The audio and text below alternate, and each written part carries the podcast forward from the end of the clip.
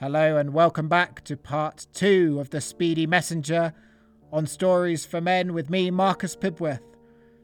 If you haven't listened to the first part, then I would urge you to go back and listen to that first, and then the story will make a lot more sense. Do head over to my Buy Me a Coffee page where you can support my work and also look at my website. The links are below. To find out information for upcoming live storytelling events and Zoom storytelling events that you can be part of. But now let's head back over to the world of Little Semyon for the Speedy Messenger, Part 2. So let's go and find Little Semyon.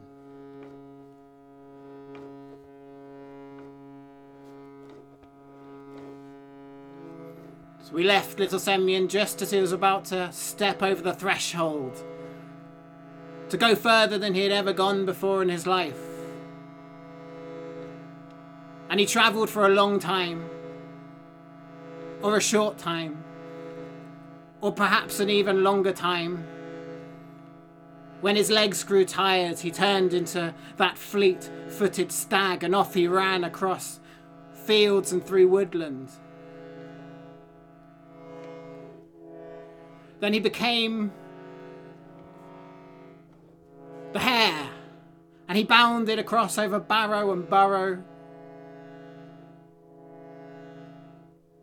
And finally, he became that little bird with the golden head, and he flew and he flew until he arrived. And when he reached the threshold of the king's castle, he regained, took his human form.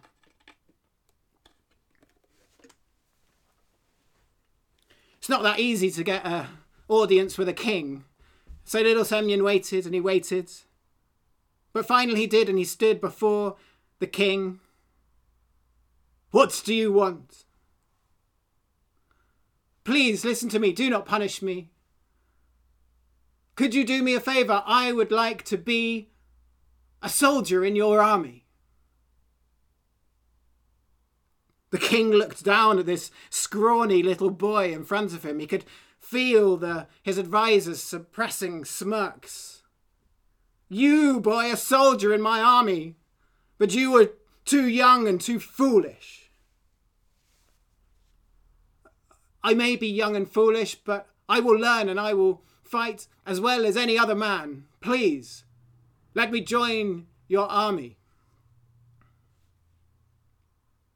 The king could see little Semyon's enthusiasm, and so he agreed to bring him into his service as a page. And from then on, little Semyon ran around the palace, bringing things to and fro for the king. Until after some time had passed, a king from a far off kingdom, from the thrice ninth kingdom, waged war upon our king. And so our king was forced to leave his kingdom and march off to meet this foreign king in battle. He needed all the soldiers he could get, and finally little Semyon's wish was granted. And off he marched along with the rest of the king's army. And they marched for a long, long time. They marched for almost three years. In fact, they were only three days away from the battle site when the king yelled, Halt! Imagine that army behind him all trying to stop all at once, metal clanging into metal. But finally, they all stood at a standstill. The king bellowed, I have forgotten my battle mace and my sharp sword. Without them, I will have nothing to defend myself with, and we cannot go into battle. Somebody needs to go back to my palace and fetch them. And hurry. Whoever does this task, I will give them the possibility of my daughter, the beautiful Princess Maria's hand in marriage And as a dowry, I will give half of my kingdom. And when I should die, you will inherit the whole of my kingdom and rule together. Could hear gasps going through the ranks. Imagine that from a soldier to a king, just like that. A youth stepped forward from the uh, from the ranks. He said, "Your Majesty, I could be there without the without the army behind me. I could be there and back within three years with your battle mace and sharp sword." Three years. The pompous general stood forward. Three years, I could be there and back within a year with your battle mace and sharp sword. And pushing through to the front, everyone looked down, and there was little Semyon standing in front of the king. Your Majesty, I could be there and back here with your sharp sword and your battle mace within just three days You could feel everyone looking at little Semyon. Three days. It had taken him three years. That was impossible. But the king waved this off. He said, I do not care who gets there first. I will write a note. And he wrote out a note. And he rolled them up and he gave them to each of the volunteers. And off the messengers went. Little Semyon took the note. And he walked quickly until he was out of sight. And then he became the fleet footed stag. And off he leapt over the fields and through the woodlands. He ran and ran straight like an arrow until those stag legs could take him no further. And he shrank down into that bounding hare.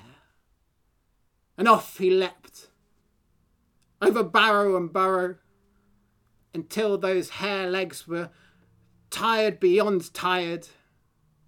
And he took the form of the little bird with the golden head, and he flew and flew and flew. And after just one and a half days, he found himself once more at the threshold of the palace.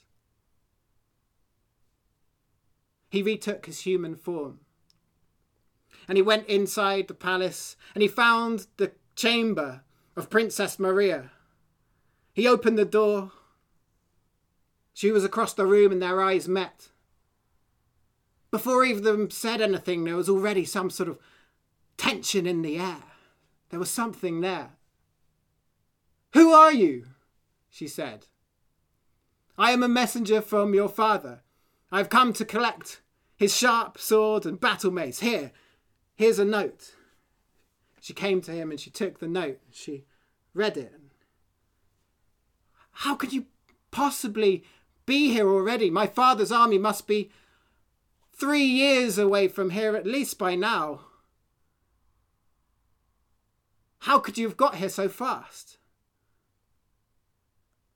And he said, I will show you.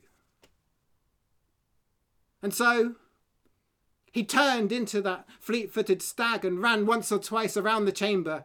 And then he came and he put his head on the Princess Maria's lap. She reached from the little table beside her and picked up a pair of scissors. And she chopped off a tuft of fur from behind the stag's neck. She placed it in a red silken handkerchief. Little Semyon then turned into the bounding hare and off he capered around the chamber until he came to rest on her lap. Again, she took the scissors and she chopped off a piece of fur and lay it next to the stag's fur. And now little Semyon became that little bird with the golden head. He fluttered around the room and he came to rest on her hands, where she plucked out one of those golden feathers. And she lay that down on the handkerchief. She took a ribbon from her hair. She tied the handkerchief up and she placed it between her breasts close to her heart. Little Semyon became human again. She said to him, I will send a servant to fetch the battle mace and the sharp sword. And I will wait for you. I agreed to my father's message. There was something between us. Go, I will wait. I will wait. Little Semyon, he liked the sound of this. The sword and the battle mace were brought to him, and off he went. He left the palace, and as soon as his human legs had tired, he ran as a stag. Until he could run no more, then he ran as a hare. Until he too could run no more, he flew, and he flew as that little bird with the golden head. Until he was so close to the king's camp. So close. But he felt tired, and as he approached the camp, he saw a beautiful bayberry bush by the edge of the cliff looking out over the sea. It was sunny, and he could feel that sun beating down on his tired body, and he thought, I know. I will stop for a few moments and rest in the shade of that bush.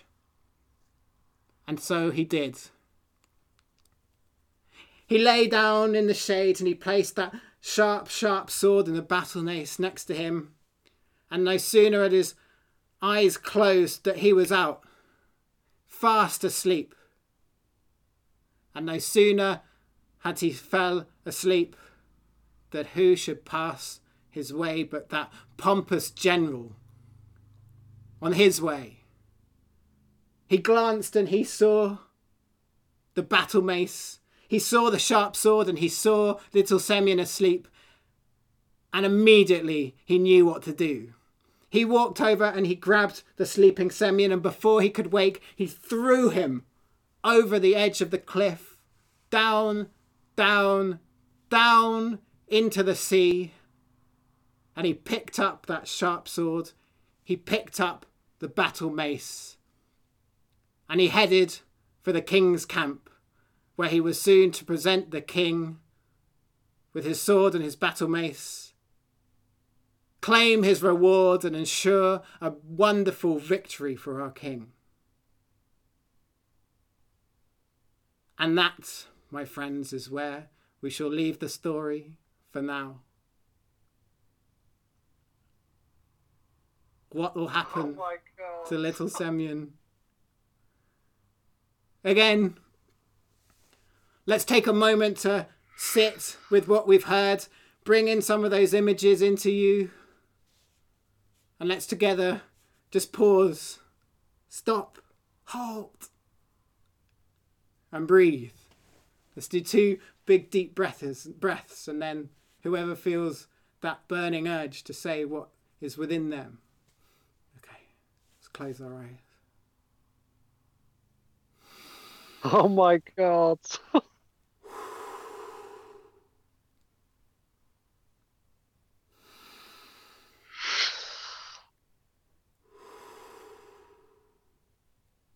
what got you?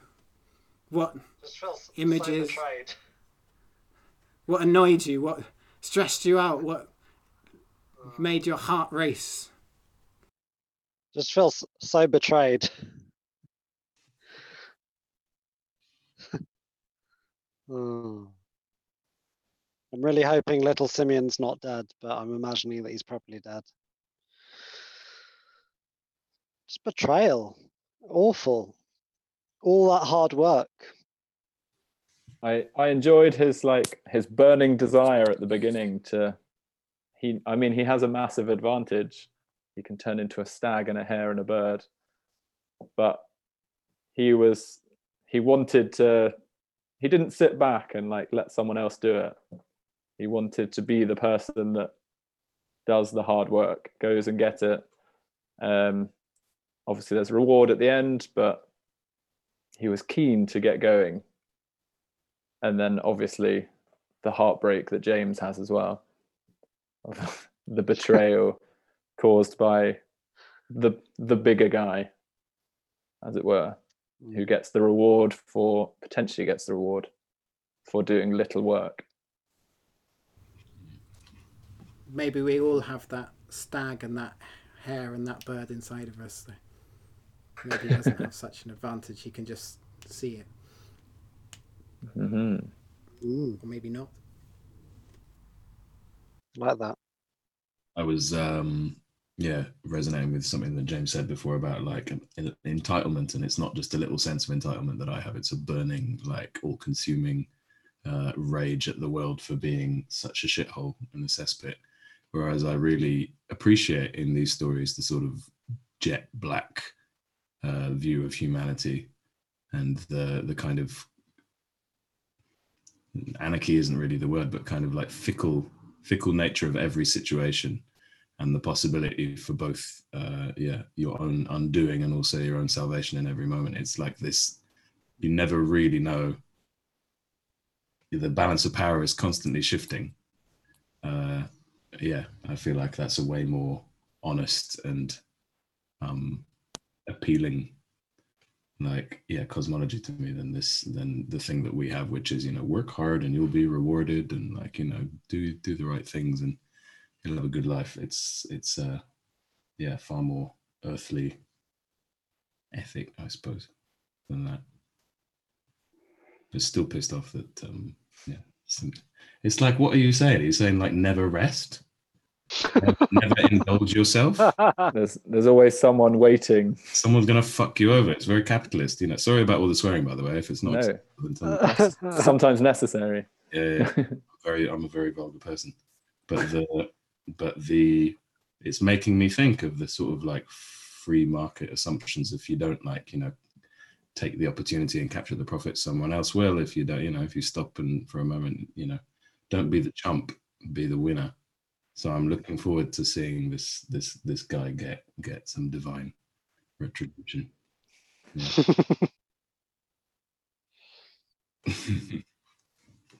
But indeed, that's something I was wondering as well. Uh, we we're listening to the story from the perspective of, of little Samuel, and we sympathize. And as, as he's going towards the bush, and you feel that what's coming, like, no, don't lie down, don't close your eyes, no, don't do it. And of course, yes, he lies down, falls asleep.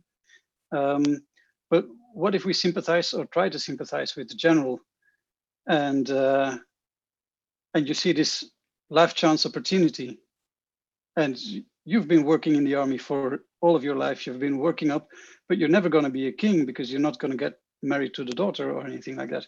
And then you get this once in a lifetime opportunity. What would you do? Mm.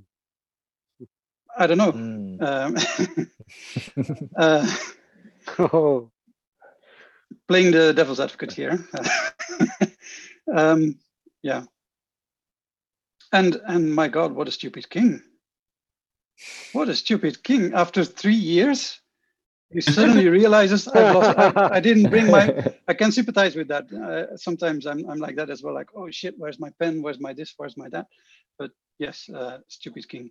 Um, also, the way that Samuel presents himself to the king is like, oh, please don't punish me. That's like his first line. Please don't punish me. They're like, wow, why why would you be punished? I yeah, I found that a bit strange. That's true. Thank you, Dominic. I, I think one of the just one of the things that always gets me about this story is that he collects all the weapons, and I always think, how does he hold them as a stag and as a hare and a little bird? But I've yet to. I've I've managed to suspend my uh, sort of uh, criticism to that and just believe that the monks also gave him the power to do that. But yes. Maybe they That's the shrink magic to of the the size story. him. Yeah. Also, is Simeon that much of a free thinker if all he wants to do is go and serve the king in the army? And, um, what is his? Why is his calling to be to be part of the system?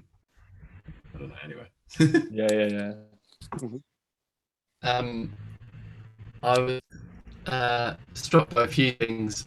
I had this image of like onward Christian soldiers marching off to war, this kind of like really just and righteous cause. Um, and I love I love the shift, you know, in terms of talking about like perspective are we seeing things from, and you know it strikes me that women in this story are are a prize for men to gain um, and to be traded, and uh, yeah, yeah, it just feels like they're bit part players really. So um, that, that struck me. Um, you know, lots of very stupid men making lots of very stupid mistakes, and no one, no one's calling on any other wisdom. Imagine that. Yeah. Mm.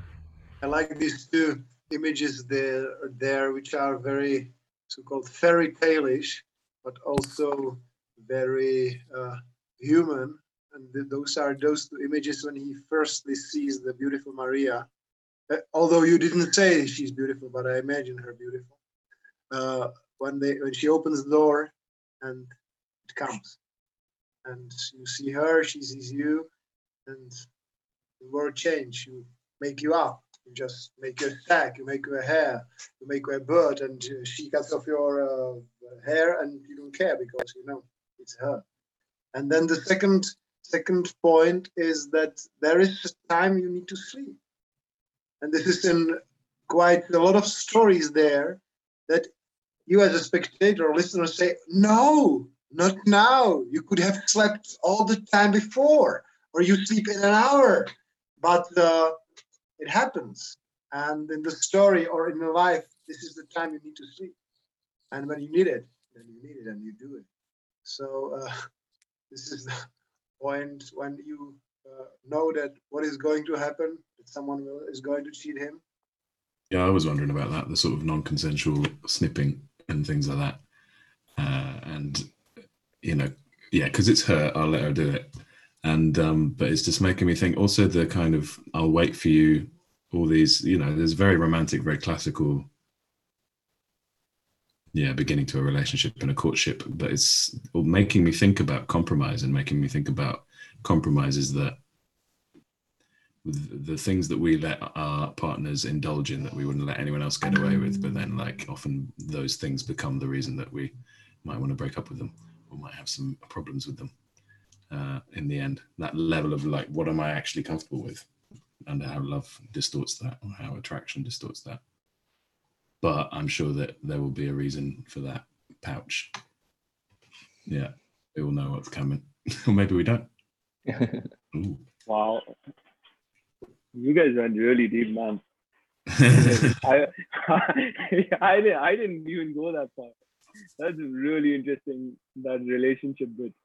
So, because for me, that moment actually stood out. I, I, I love that moment when they meet uh, the princess and uh, Damien because I felt that's the first time he's able to reveal himself and be sort of uh, vulnerable Mm. and and it's a it's it's sort of like a antidote to all this maleness that is going on all the all the stuff that some of you mentioned all this war and all this stuff and and she's sort of very there's a softness there and there's an intuitiveness there and she brings that out and she and he's able to become all his self and I really I really liked that.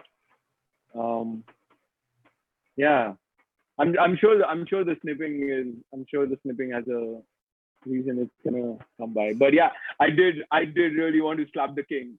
Honestly, after three years, I, heard after three years. Oh, hey, uh, by the way, I forgot my da da da da da. Like what the what? Three years?